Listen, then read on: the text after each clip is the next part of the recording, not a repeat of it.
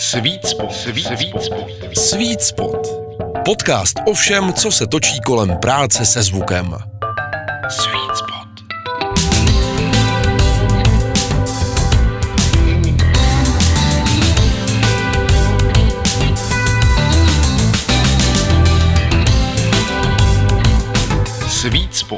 To nejlepší místo pro poslech podcastu Disk Multimédia. Je tady duben a v tomto měsíci se to láme, že jo, když to řeknu takhle obrazotvorně. Zima s jarem, rovné býty, slámanýma. a to už naznačuju, že dneska to bude hodně, hodně rozjuchané a my si budeme povídat s člověkem, který má spoustu přezdívek v rámci muziky a taky řekl bych docela dost eh, hudebních tváří a jestli to dokáže někdy i narovnat v životě, tak to je otázka na Filipa TBC. Filipe, zdravím tě, ahoj. Ahoj, ahoj, čau, čau. Zdravím tě, Filip Kluk alias Filip TBC, ale taky jsou tu další přezdívky. Filipe, eh, kolik těch hudebních eh, přezdívek ještě máš, tak jako mimochodem, kdyby se měl spočítat? Uh, hele, mám tři. Tři, ale z toho vlastně jako jedna je mrtvá už, bohužel. Zeptám se prosím tě ale na úplný úvod, protože ty patříš mezi opravdové matadory v tom nejlepším slova smyslu v elektronické muzice na české scéně. Já tě vnímám někdy od roku 99 2000, že je to tak možné. Teď jsem se tady tak úplně zaposlouchal, eh, jak o mě hezky mluvíš, ty jo, že jsem úplně přestal poslouchat, co vlastně říkáš, ty jo. ne, je to tak, je to tak, no. 98 eh, jsem začínal s DJingem. V době, o které se bavíme, ty začátky a začátky, řekněme, drum and bassové scény, minimálně tak, jak ty si na ní naskočil, tak eh, jaký je to pro tebe ten flashback? Jaká je to příchuť? Nebo už dneska spíš pachuť? Hele, pachuť v žádném případě. E, za mě to byly úplně jako skvělý, skvělý roky prostě, protože e, jak to vlastně celý vznikalo, tak e, prostě jak byl člověk u, těch, u těch úplných základů, tak ono to bylo celý takový jako vůbec o penězích a jenom o té muzice, což na tom bylo to za mě úplně to nejlepší prostě, jo. Protože ty lidi prostě to vnímali úplně jinak, ne jako biznis, eh, aby na tom vydělali peníze, ale jako něco, co objevili a začali milovat prostě a proto to dělají. Jo, to bylo pro mě úplně zásadní v té době prostě. Tvoje role jsou nejenom DJ, producent, ale dneska taky samozřejmě už táta, rodič a spoustu, spoustu dalších. Eh, já budu postupně ukrajovat z těch všech témat, které mám v hlavě, ale zkusím, jestli mi budeš dávat takové jako rychlé tvoje a řekl bych, že asi docela jako radostné zpětné vazby, jo. Tak budu hlásat. Tak když se řekne třeba Shadowbox. Z eh, partička skvělých lidí, který přesně v téhle době začali fungovat. Byl tam web, byl tam eh, rádiový pořád, a hlavně teda jako by to bylo o tom webu, protože tady chyběly, že jo, prostě informační média, chyběly, samozřejmě sociální sítě v té době nebyly, takže ty lidi se potřebovali od někud eh, dozvídat ty informace a ten internet proto byl jak stvořený prostě, že když vzniknul. Když řeknu let it roll? Uh, let it roll, tak tady už je to pro mě právě dneska rozhodně biznis, na začátku uh, dobrá myšlenka, jako úplně stejný, jako jsme to měli všichni prostě. A chápu to samozřejmě, jako, že se to tam takhle překlopilo, protože je to uh, kolik, 20 let, že jo, nebo kolik. Když řeknu třeba Béla Nemešedi, Béla Nemešedi, jasný. E, to byl prostě, já si Bélu pamatuju hlavně jako two-stepovýho DJ, který jsem i, myslím, vozil v té době jako skvělý prostě producenty a DJ. A hlavně potom jako e, speakera na Očku, e, kde jsme byli, myslím, i na nějakém rozhovoru nebo tak rozhodně dobrý vzpomínky na Bélu. Uh, když řeknu Dan Kavka? to je sranda, že já jsem se na těm lidem teďko všem volal, jako no. Nedávno. V úplně jiné souvislosti, ale to je jedno, no, takže dobře, takže Dan Kavka. Dan Kavka se má skvěle, eh, je to výborný týpek a co víc tomu říct, rozjížděl tady prostě Techno.cz, že jo, takže eh, naše cesty byly taky jako, i když vlastně oddělený, tak stejně hrozně provázaný. Am Cyber. No tak Ivanka prostě byla vždycky svoje a e, všichni jsme ji měli rádi a máme furt a byla to výborná DJka, vždycky mluvila o tom, že začne produkovat, ale nikdy se k tomu nějak nedostala prostě, no, ale to se prostě stává. Dobře, dost zlomeného AZ kvízu. jo, jo. Držíš mě tady, Chtěl jsem... abych někoho začal pomlouvat, ale mě se nechce.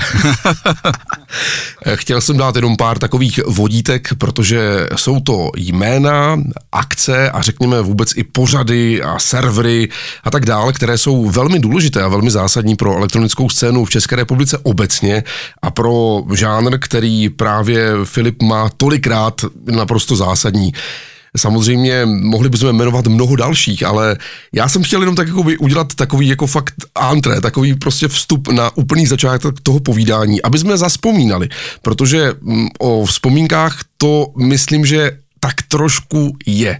A to z důvodu toho, že nám tady všem, řekněme, ty skvěle našláplé kariéry tak trochu před eh, lety začal likvidovat eh, jeden čínský virus.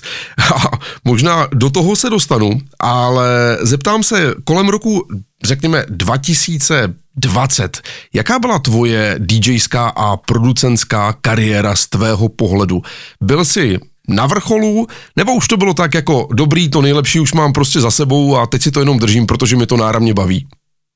Tak eh, jako na rovinu u mě už to bylo na takové jako sestupnej fázi trošku, eh, ve smyslu toho, že já jsem sice jako makal furt, eh, jak to šlo, ale samozřejmě tady prostě velká konkurence DJů, konkurence producentů a se nebo nic nalhávat, už mi není 20 prostě. Takže to mladý publikum už je, jako hodně poslouchá jinou muziku, že jo? Eh, moje cílovka v podstatě se změnila z, já nevím, z 20 let na třeba 30, 30 letý publikum nebo něco takového. Jako. Mm-hmm. Když vnímáš tento životní zlom, protože říkáš, že publikum se samozřejmě věkem mění, ale měníme se i my, jako chlapy uvnitř, zrajeme jako víno, stávají se z nás otcové, mm, byl to v tvém životě nějaký zásadní zlom, protože když jsem se díval na tvoji diskografii, na jednom bukletu mě překvapila fotka s dítětem a teď jsem jako si říkal, jestli to patří jakoby eh, do tvé rodiny, nebo jestli to je jenom, řekněme, jenom nějaká hudební licence. Hezky řečeno, hudební licence, pěkný. Víš, jako takový prostě jenom, jenom hezký cover, jako nápad. Ne, ne, ne, je to, je to, je to můj syn samozřejmě a Aha. ty změny byly jako naprosto zásadní, jako eh, to, že se mi narodilo eh, dítě a to, že přišel covid, eh, byl jako v mém životě takový, jako já bych to nazval, absolutní zlom, protože před covid byly dva roky, když přišel covid a já jsem prostě ze dne na den jako spousta jiných prostě lidí přišel o práci nebo respektive o veškerý jako příjem eh, a celý to doopravdy umřelo, že ze dne na den. A to trvalo prostě třeba rok a půl.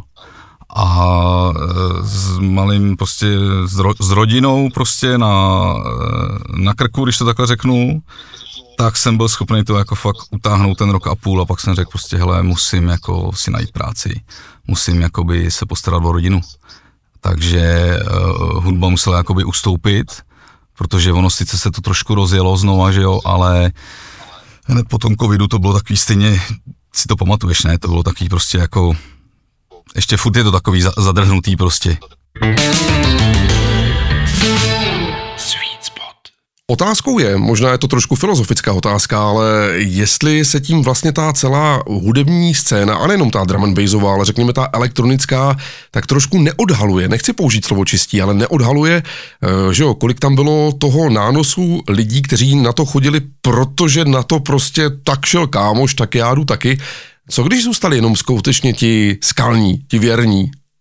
Mohlo by to být i tak? No, hele, o tom, to jsem o tom takhle nikdy nepřemýšlel, člověče. Uh, těžko říct, no. Já si spíš myslím, že uh, ta starší generace přes covid prostě za, za, zapadla do bačkort, jo. A už se, už se jí nechce ven, už se jí moc nechce zpátky do těch klubů a tak. Nebo takhle já to aspoň jako cítím ve svém okolí. A i mi to spousta lidí jako potvrdilo. A jako, nevím no, těžko říct, ale. Jak říká můj hibopový kamarád DJ Bass z Chaosu, že jsou lidi takový trochu zatažený. No, jsou taky, tak ono, je to se, všechno se vším, viď? Válka na Ukrajině, taková celková prostě krize, do toho energie, všichni jako honí někde prostě peníze a na tu zábavu prostě, když nezbyde, tak nezbyde, tak se nikam nejde prostě. A je to jedna z prvních věcí, které si vlastně lidi začnou jako odpírat, že jo, když není dostatek financí. No ne, to není pesimismus, že jo, to je jakoby realita. A ani neumím říct, jestli to je smutný nebo ne, protože uh, tohle trošku jako mluví o tom, jaký jsme kulturní národ nebo nejsme prostě, ale nevím, jestli se to takhle děje třeba celosvětově, jako jo, jestli všude prostě ve, když řeknu třeba vyspělej, eh, vyspělém západním světě, tak jestli to je takhle všude stejně, jestli když prostě začnou docházet peníze, tak jestli jde první jakoby kultura a nebo něco jiného. V každém případě, když se vrátíme ještě před ten rok 2020, a kdo by to bylo řekl, že my to ještě zažijeme, takové hrůzy, Byly to časy opravdu rozjuchané, hopsavé, plné skvělých pártí z klubů, prostě lidí, kteří chodili za písničkou, dokázali si to užít a dokázali tu muziku opravdu mít rádi, což samozřejmě dokazovali i tím, že, že podpořili producenta, koupili si třeba desku, když teda v té době ještě někdo něco vydával fyzického, ať to bylo prostě album nebo vinyl nebo, nebo tak podobně a hlavně jezdili na akce tak když ty zavzpomínáš skutečně na to nejproduktivnější tvé období, kdy jsi byl, a teď schválně řeknu, jenom DJ, kdy se ještě nezačal zasahovat producensky do muziky, jako že si sám vydával vlastně muziku, tak eh, Kdy u tebe přišel takový ten zlom, kdy jsi řekl, člověče, to je super, já bych se tím nechtěl, ale mohl živit. O kterém roku se bavíme, že si sprofesionalizoval svoji DJskou dráhu? Hele, eh, řekl si krásně, že eh, nechtěl, ale mohl. To přesně jako sedělo k tomu, jak se to stalo. Eh, já jsem vlastně nikdy jako ne, nesnil o tom být muzikant nebo DJ. Nikdo v naší rodině nic takového nedělal nikdy. Ale přesně jakoby jak to do mě narazila ta vlna té elektroniky, že jako hudbu jsem poslouchal vždycky a hrál jsem v nějakých punkových kapelách, ale nikdy jsem si nemyslel, že bych dělal nějakého DJ nebo to. Ale jak to prostě do mě narazilo, tak najednou jsem třeba, já nevím, dva, tři roky chodil na ty mejdany a pak jsem si řekl, ty vlastně, ty bych to asi mohl vyzkoušet, jako, a teď jsem se to tak jako někde ošahával u kámošů a pak jsem přišel do školy do Prahy, tady jsem prostě začal jako trénovat, koupil jsem si gramce a třeba deset let jsem hrál. A vlastně ve chvíli, kdy jsem dodělal vysokou školu, tak jsem odjel na výlet eh, do Indie, tam jsem si to všechno nějak jako porovnal v hlavě, co vlastně teda jako se bude dít po té škole. A když jsem se vrátil, tak jsem vlastně e, zjistil, že tu práci nemusím hledat a že se právě jako uživím vlastně tou muzikou. A to byl ten zlomový moment, kdy jsem si řekl, hele, pojď jako to dělat na 100% a uvidíme, co se stane prostě, no a vydrželo to prostě tyjo, skoro 20 let nebo kolik, no. No ale tak eh, to je velká jízda přece jenom. Bylo to dobrý, no, bylo to super. ale už slyšíš, jako říkám, bylo, protože eh, ty nejlepší časy jako moje už jsou pryč a eh, já to tak jako beru, jsem s tím úplně v pohodě a i jakoby ta doba se tak hrozně změnila, že, jak to říct, ne, že by mi ujel vlak, to si úplně nemyslím, ale vlastně eh, líbí se mi něco jiného, než co se třeba líbí dneska prostě mladým.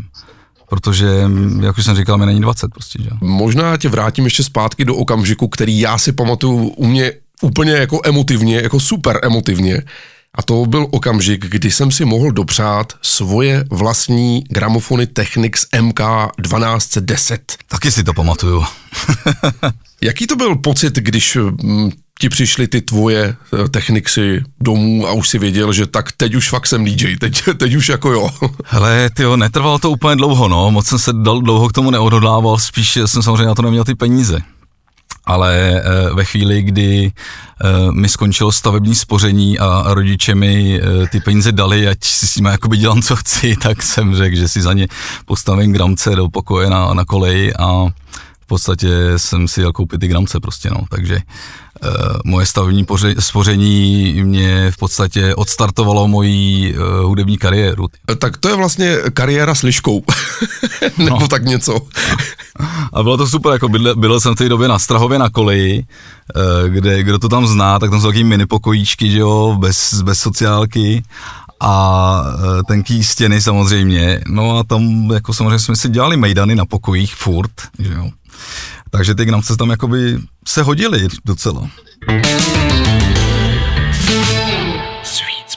Když se bavíme tady v podcastech Sweet Spot s muzikanty napříč žánry, napříč opravdu muzikou, a není v tom nějaká bariéra, tak e, jeden se rozplývá nad tím, že prostě pro něho ty nejlepší nástroje jako kytaristu jsou kytary Fender, pak tady máme člověka, který se baví zasvěceně o pluginech a gramofony jako takové. A DJ jsme tady vlastně ještě pořádně nerozebírali, takže já jsem rád, že tohle téma můžeme dobře otevřít, aby vlastně i naši posluchači věděli, že DJing je taky muzika, když to člověk prostě umí.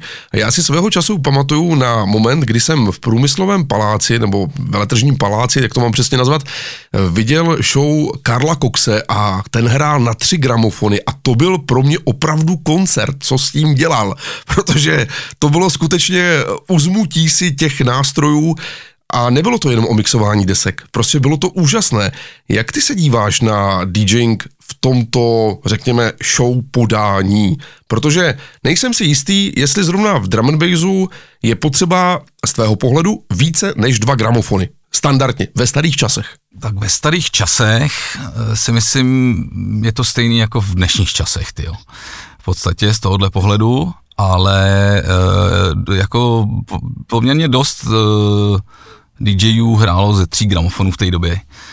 I drum and bass, nebo techno, nebo breakbeat, jako nevadí to prostě mít tam ten gramofon navíc rozhodně. A ty jsi byl zrovna ten, řekněme, techničtější typ, který už právě v tom hledal víc než jenom eh, smíchání dvou desek eh, na prostě stejný beat a do stejného tempa, že si začal nějak s tím experimentovat. Byl to ten třeba předskokanský bod k tomu, čověče, teď tak se dá vytvářet muzika, nejenom mixovat dvě desky do sebe. Ale eh, určitě, jakoby, já jsem se hodně inspiroval, eh, v té době jsem hrozně žeral DJ Shadow a, a mm-hmm. celou tuhle jakoby uh, hudební prostě styl, abstract hip-hop nebo uh, prostě instrumentální beaty všech možných uh, rychlostí a, a druhů.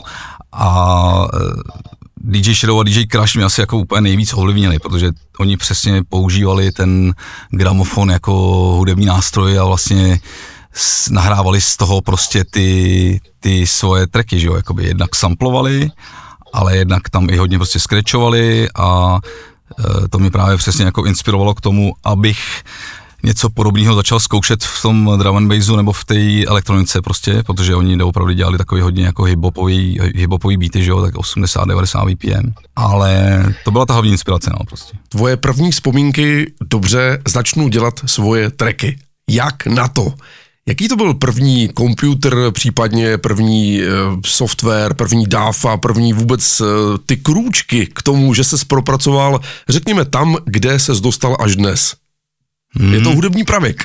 Je to pravěk, no, je to pravěk, tyjo, jako uh, vlastně ve chvíli, kdy přišly první, první počítače, tak uh, to byl asi můj první styk s nějakou produkcí, uh, protože přesně kamarád jako na Strahově, který studoval elektro, tak měl, měl prvního kompa, že jo, a my jsme na to si čuměli, jako co to je, že jo, a on tam měl přesně nějaký takový první tracker, nějaký, myslím, jak se to jmenovalo, Rebert, nebo tak nějak.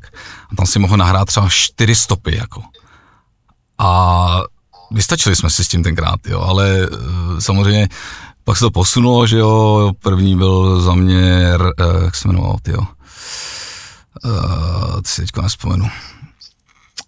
Jeden takový ty pravěký software, pak přišel Cubase, v tom jsem dělal docela dlouho, a pak jsem přešel vlastně na Ableton a v dělám do dneška, no, a, a používám teda hlavně hodně, že jo, věci od Native Instruments, Machine, Complete od nich prostě a ale jo, Reason, hele, Reason jsem myslel. Reason, jasně, Jo, jasně. který eh, vypadal je Klasika. vlastně, vypadal, přesně si tam měl ty pluginy jako, jak ty reální mašiny, že jo, musel si to otáčet jako, eh, jako aby se na to podíval ze zadu a tam si musel propojovat ty kabely jako virtuálně, že jo.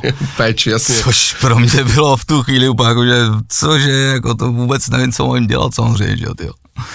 Tak to tam nějak bastlil, tyjo, no. A ve finále si se Jo, tam jo, vzpomínám si. Jeden z oblíbených eh, pluginů v, v Reasonu, pokud si dobře vzpomínám, měl takové německé jméno, spíš to vypadalo jako nějaká zbraň z druhé světové a myslím, že se to jmenovalo nějak Me- Maelstrom, nebo tak Jo, nějak. Malstorm, jasně, Malstorm. Nebo něco To je takového, ano. Jo, jo, krása, krása. Dobře, tak eh, od pravěku po současnost, to znamená tenhle ten setup, eh, takže Ableton a vůbec celý balík od eh, Native Instruments je ti, je ti už blízký, jo. Tam, tam už, si, už si doma, to už si na svém. Hele jo, jo, tam a zase je to propojený s tím DJingem prostě, protože zase DJ Shadow, Crash a celá tato hiphopová prostě scéna používali, že jo, sampler, jeden prostě z prvních, že jo, který Otaka je, který měl prostě ty pedy, že jo. Což bylo naprosto zásadní, protože na to mohli začít hrát jak, jak prostě na nástroj, že jo.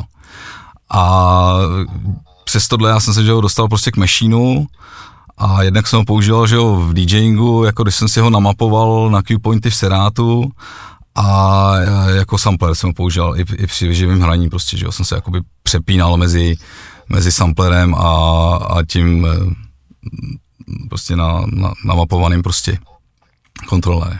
Musíme taky prozradit, eh, že Filip je, a teď použiju slovo, které nemyslím nějak hanlivě, ale prostě blázen, protože když ho napadne, že chce mít ten svůj zvuk, který zrovna nemá, zrovna v tom sampleru, eh, tak si pro něho jede. Eh, Několik těch cest bylo podniknuto do zahraničí a tady bych se u toho rád zastavil.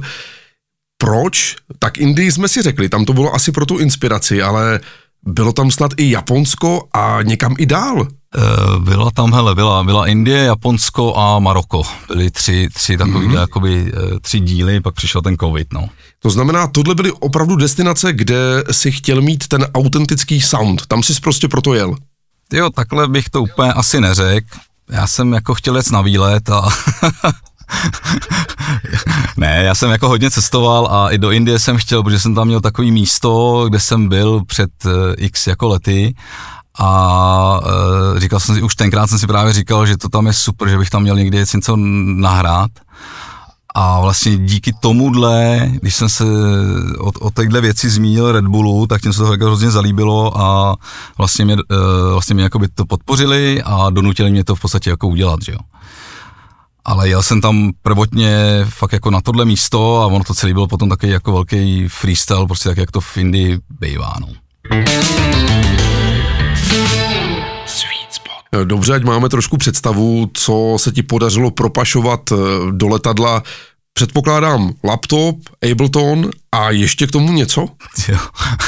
Já nevím, ty už, ty, to už si nepamatuju, ale měl jsem to pobalený jako, hele, měl jsem ty, ty, ty cajky jsem měl prostě pobalený tak, eh, protože jsem v té Indii cestoval jako několikrát a dlouho, tak jsem si jako pamatoval, jak to tam jako je hrozný, jak tam prostě hází s těma baťohama a tohle, že jo. Tak jsem si to všechno pobalil tak, aby to jako s tím vlastně mohli jako dělat, jo. Takže třeba mikrofon jsem si vyrobil z trubky eh, plastový prostě na vodu, tak jsem si koupil k tomu dvě víčka takový, dal jsem tam závit nějak něco, něco a do toho jsem dal molitany dovnitř a do toho jsem zavřel třeba ten mikrofon, že jo. A takhle jsem cestoval, takhle jsem se s tím jako nakládal do toho letadla, takže mi to tam celý skenovali, že jo, co to tam mám prostě za bomby, jo. Ale myslím, že to celý, celá tahle taška podle mě cajku jela se mnou nahoře, jako no. Mimochodem, to mě docela zajímá, mikrofon, jestli si vzpomeneš, co to přesně bylo za mikrofon, kterým si tam snímal zvuk? Rode je to. Je to Rode, jasně, takže, takže klasika na cesty sebou takhle. Jo, já, já jsem měl jakoby několik mikrofonů sebou, ale ve finále jsem vlastně stejně nahrával jenom tady na ten jeden prostě citlivý mikrofon, jo. A pak jsem měl ještě, že jo, e, takový kapesní, že jo, jakoby rekordér. A byl to Zoom a byl to ten úplně jakoby nejzákladnější Zoom, tyjo, který stál asi kolik, tyjo, tři a půl tisíce třeba. Hele, a mělo to, úplně to nabíralo jako super, super kvalitní zvuk. Fakt jako si myslím, že absolutně srovnatelný s těma Zoomama, který stojí prostě pětkrát tolik. jenom je to prostě plasták a nesmíš ho držet v ruce. Musíš si na ně dát nějakou tyčku, jinak on ten plast prostě vrzal, tyjo. Jo, na což jsem taky přišel třeba až po čase. Ale jinak úplně jako super. Mimochodem, ti takzvaně skuteční muzikanti, kteří hrajou na ty skutečné nástroje, často vidí lidé nebo lidi, kteří dělají elektronickou muziku jako skrz prsty a říkají si, ale lidi kluci, vy nic neděláte, vy jako DJové jenom pouštíte desky a jo, v tom studiu samply, no jo, tak vy si tam hrajete s nějakýma pluginama. Eh, kde se zlomila podle tebe společensky tady ta negativní, negativní, řekněme, eh, vize DJů a elektronických producentů, že vlastně začali být respektováni a bráni eh, celým hudebním světem. Z tvého pohledu? Já, já si myslím, jako, že to přišlo hlavně prostě s tím zase nástupem prostě počítačů, kdy se postupně vlastně všechno začalo digitalizovat včetně prostě nahrávání kapel, že jo, který dřív nahrávali prostě do nějakého pásu, že jo, tak najednou nahrávali do kompu, prostě do digitálu a najednou zjišťovali, že to tam můžou tyjo, prostě editovat jako mnohem líp, než, než jak to dělali předtím, že, jo, že to prostě si nahrajou do stop, bla, bla, bla, prostě, nebo tak to dělali i předtím samozřejmě, ale víš, co myslím prostě. Když eh, si tak promítnu v hlavě hlavně londýnské ty obří koncerty BBC, vždycky to bylo nějaký, já nevím, střelím třeba Pete Tong a Philharmonie, prostě něco obřího a tam obří množství lidí, kteří přišlo vlastně na elektroniku v kombinaci, řekněme, s klasikou, s živými muzikanty. V drum and bassové scéně v Česku děje se a nebo dě, dělo se už opravdu v minulém čase e, nějaké takové fúzování s živými muzikanty na stage. To je jenom spíš informace pro ty, kteří by třeba toto nikdy ještě neslyšeli, protože já mám pocit, že e, tu a tam vidět nějakého baskytaristu bylo celkem asi běžné, řekněme, nebo kytaristu, ale z tvých zážitků a zkušeností živé fúzování muzikantů a DJů v Česku v rámci drum and bass? Uh, no, myslím si, že spíš víc to probíhalo jako v minulosti, než v současnosti. Uh, dneska si myslím, že spíš funguje víc jako MCs, ale živě, živých muzikantů nebo nějakých perkusistů a tak, já to teda moc jakoby ne, ne moc, moc to nevidím, že by to někdy se jako moc dělalo. No. Uh-huh. Dřív mi přišlo, že třeba po těch malých klubíkách a tak, že to tam prostě fungovalo mnohem víc, nějaká takováhle prostě kolaborace muzikantů a DJů.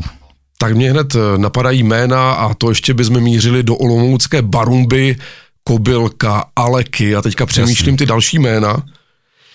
No tak tohle všechno zase bohužel musím říct, byly ty skvělé časy, které byly velmi kreativní. A teď hlavně přemýšlím, čím to vlastně je velmi obecně, a teďka už jenom ne pouze ve zlámaných bítech, ale že ti mladí se nám do toho tak nějak nehrnou. Jak je to možné? Je tolik možností, tolik technologií, tolik uh, propojení. No. Ubyly kluby, ne, nebo uh, ubyla ta nálada tvořit, že je každý zavřený v tom svém pokojičku a říká prostě, já jsem ten bedroom producer? Já si myslím, že uh, sociální sítě hrozně jakoby rozdělili lidi. Jo, že se přestali prostě méně stýkat, a stýkají se virtuálně. Což podle mě mění celou tu společnost a mění to celé to vnímání vlastně všeho.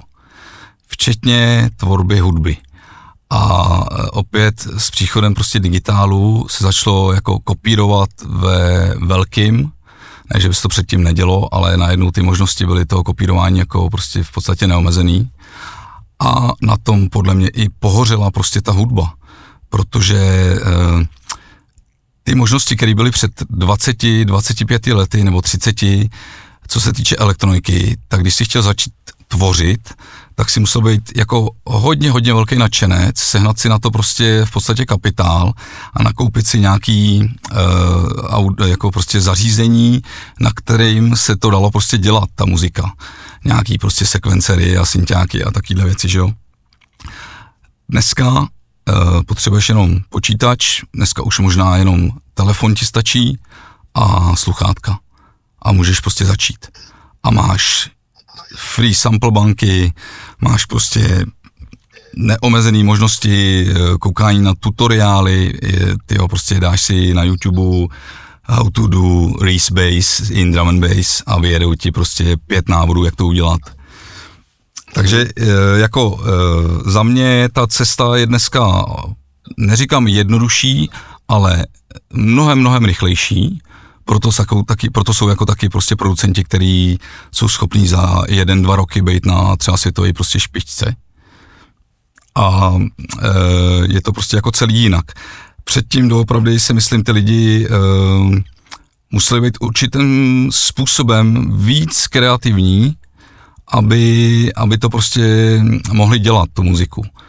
Jo, protože dřív si si neskládal prostě obdelníčky v Abletonu a nemohl si tam kroutit každým čudlíčkem a zapsat si to a přehrát si to zpětně a zeditovat to. To vlastně vůbec jako nešlo dělat tyhle ty věci, že jo. Takže t- takhle asi si myslím, že podle mýho názoru uh, to nějak jako funguje teďko, no. Takže řekněme, že to, co na jedné straně opravdu výrazně pomohlo, na druhé straně zase výrazně ublížilo.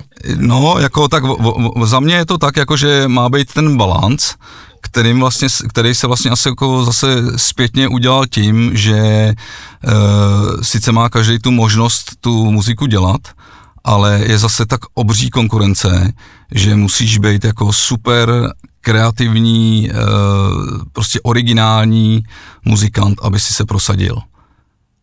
Na druhou stranu eh, zase sociální média vlastně podporují víc než jakoby samotnou eh, muziku nebo jako formát audio, tak prostě dneska samozřejmě funguje stokrát líp video, že jo.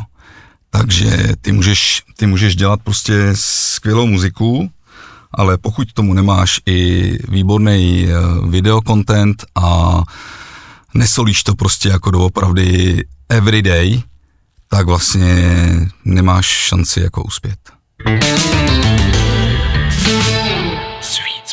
Cítím z toho vlastně přesně to, že pokud člověk eh, neprodává, řekněme, víc sebe, než skutečně tu hudbu, tak jako tududun No, ně, něco jakoby v tomhle smyslu, ale za mě je na tom to nejsmutnější, že vlastně dřív eh, muzikant nebo producent eh, dělal prostě muziku.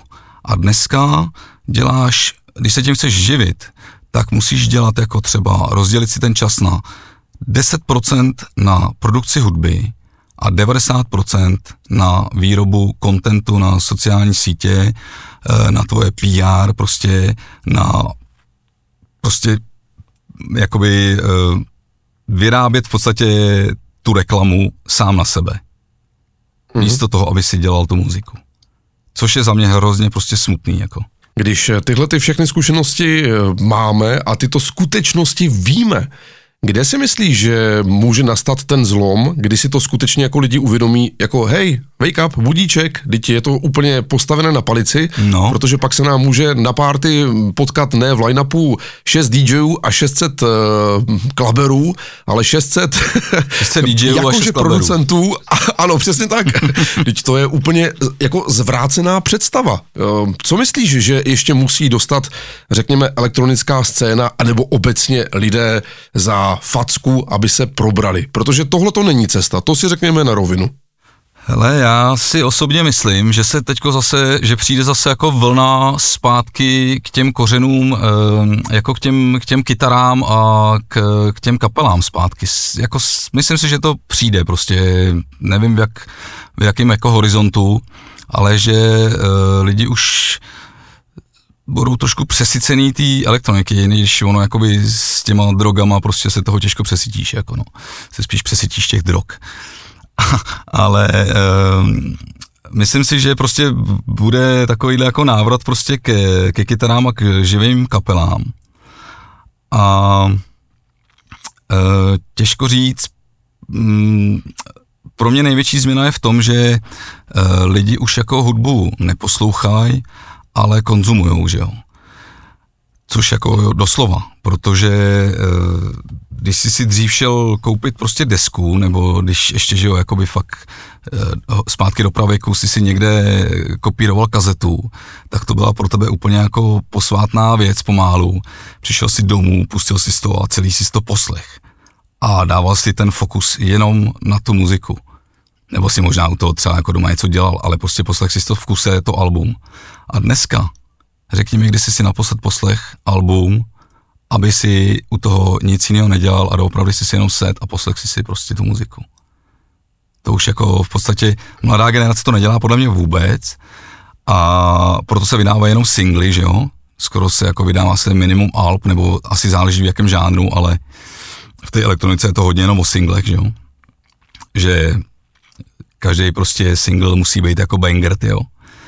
A tím vlastně úplně za mě se ztrácí Uh, taková ta provázanost s tím, že když si dělal album, tak mohlo být prostě um, nějakým způsobem prostě zaměřený, že jo, nějakým jako koncepční album prostě, že to vyprávělo nějaký příběh, že to mělo prostě nějakou, jakoby nějakou niť, Uh, jo, rozumíš, co, co myslím? Napadá mě možná v souvislostech, uh, sice jsou to takové jako, řekněme, skoro postapokalyptické výjevy, ale já to musím říct, když si vezmeme, že jsme v určité ekonomické recesi, že hm, tady lidi se tady prostě mydlí po hlavách a tak, tak podobně, co když přijde takový ve své podstatě pozitivní zvrat, že se dostaneme někdy před rok 1990 ve smyslu toho, jako byly klasické v elektronické scéně rave parties, které byly potírané, byli všichni ravři pro následování britskou policií, byly to ilegální party, které se s elektronikou děli prostě ve vagónech vlaků a v různých halách a tak dál Právě proto, že třeba v tom nebylo ještě tolik peněz a bylo to naopak zahalené jakýmsi tajemstvím a dobrodružstvím. Myslíš, že ještě by mohlo přijít eh, právě takový nečekaný zvrat a překvapení? Ale tak jako nikdy neříkej nikdy, že jo? Nikdy, nikdy nevíš, co se stane v budoucnu. A eh, tohle byl takový jako zásadní zvrat, eh, protože to bylo prostě něco absolutně jako novýho, že jo? To je, já nevím, jak já bych to srovnal asi k, k objevu elektrické kytary, že jo, která prostě změnila úplně tvář eh, jako kytarové hudby nebo rock and rollu. E, najednou prostě Jimi Hendrix tam začal, že jo, prostě totálně s bustřenou kytaru, jako, že jo. Tak eh, když přišla elektronika, tak podle mě to byl takový další jakoby velký prostě zlom v tom zvuku, v tom vnímání té hudby. A když třeba porovnáš, že jo, jaká se dělala hudba prostě řekněme, 40 let zpátky, tak eh, to vlastně jako by muselo mít prostě, že jo, nějakou melodii, chytlavou ideálně, text prostě, aby byl prostě jednoduchý, aby to lidi prostě pamatovali, že jo. Dneska, když si poslechneš třeba, řekněme, nějaký dubstep, tak eh, já nevím, co tam slyšíš ty, ale já když si představím, že to poslouchá uh, moje babička, tak a jako naprosto chápu, že tomu vůbec nerozumí. Tak, tak se možná myslím, že uh, může se stát něco takového, že se objeví že se objeví prostě další jakoby uh, nějaká věc, jak vnímat zvuk, nebo něco v tomhle smyslu, jako já třeba ve studiu používám uh, takovou vestu, Subpack se to jmenuje, a to je vlastně uh, taková basová vesta. Takže ty vlastně vnímáš ten zvuk ušima, ale i tělem. A když si na to, když si na to, když si na to prostě zvykneš, tak to máš vlastně jako další, uh, další, pro ten mozek prostě další vlastně jako věm, podle kterého on umí jakoby vnímat tu hudbu.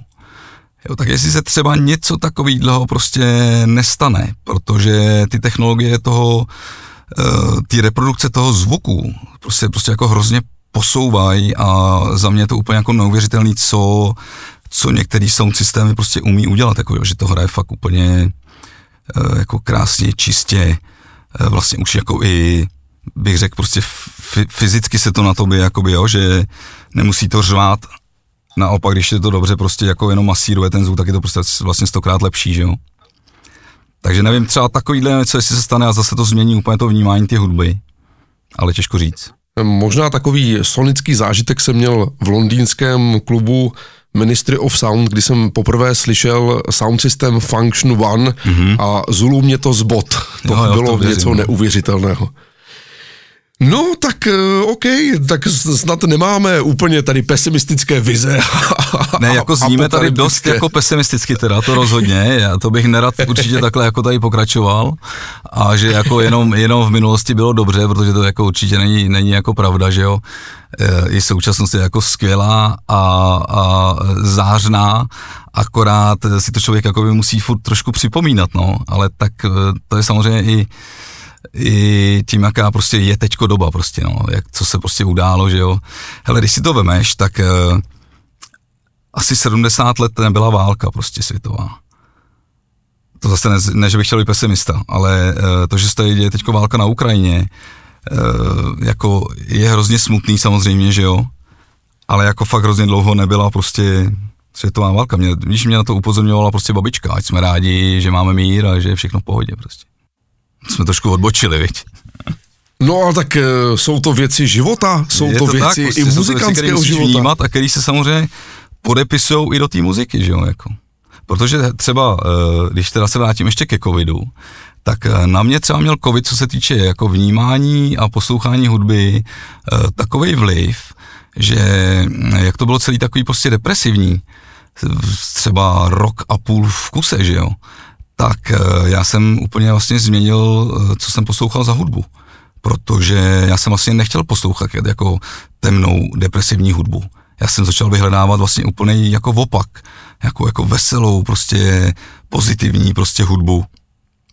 A tím se mi úplně změnilo zase jako to vnímání toho poslechu prostě. No tak dá se říct, že budeme finišovat optimisticky. Dalo by se to tak říct. OK. Filipe, moc děkuji za dnešní povídání. Bylo možná delší, než jsem sám předpokládal, ale protože je si o čem povídat, tak to já velice rád pouštím do éteru i takovou prodlouženou verzi, minimálně pro fanoušky nejenom drum and bassu, ale elektronické hudby. Přeju ti v každém případě, ať se ti tvoje hardware, softwarové vybavení, klidně když to jenom trošku půjde, třeba rozrůstá, pokud by ti to nestačilo, ať objevuješ nové zvuky, ty optimistické, ty, ty správné, ale hlavně to je apel na naše nejenom posluchače, ale vůbec tak jako do celého světa. Teďka nebudeme modelky, jenom že bychom chtěli celosvětový mír, byť by to bylo super, ale já bych řekl, aby se nám ti lidi vrátili zpátky na ten taneční parket. To by bylo super a hlavně, kdyby tak začali, kdyby začali poslouchat, zase poslouchat muziku, to by bylo ještě lepší. Jak říkáš, jak říkáš. Já bych byl moc rád, kdyby začali jako zase lidi chodit prostě do klubů, e, ne, že by tam jako nechodili, ale je tam prostě ten rozdíl fakt velký, tyjo, jako je to hrozně cítit, ty kluby jako, ty kluby to samozřejmě zabíjí, že jo, a není to dobře prostě pro tu, pro tu, pro tu kulturu, prostě pro, tu, pro to kulturní dění celkově, že jo. Do těch klubů nejezdí hned jenom DJové, že jo, často jsou to prostě kluby, které dělají divadla, koncerty, prostě výstavy, bla, bla, bla. Takže určitě jako podporujte svý muzikanty jako a tím bych to asi ukončil, ne? prostě koukejte poslat tak... nějaký prachy a děj klid. v každém případě přeju ti taky, ať i v letošním roce se ti podaří dobré hraní, když už se nám to začne tak jako veselé tetelit i s létem o kousek dál, tak dobré letní festivaly. Doufám, že, že na tebe něco čeká takového optimistického. Jenom sama optimistická očekávání mám. tak jo, Filipe, přeju ti ještě jednou hodně úspěchů v muzice, ať se ti daří a díky, že jsi byl hostem podcastu Sweet Spot. Díky, díky, díky za pozvání. Mějte se, čau. Sweet Spot. Tento podcast pro vaše ucho vyrobil Firestarter. Sweet Spot.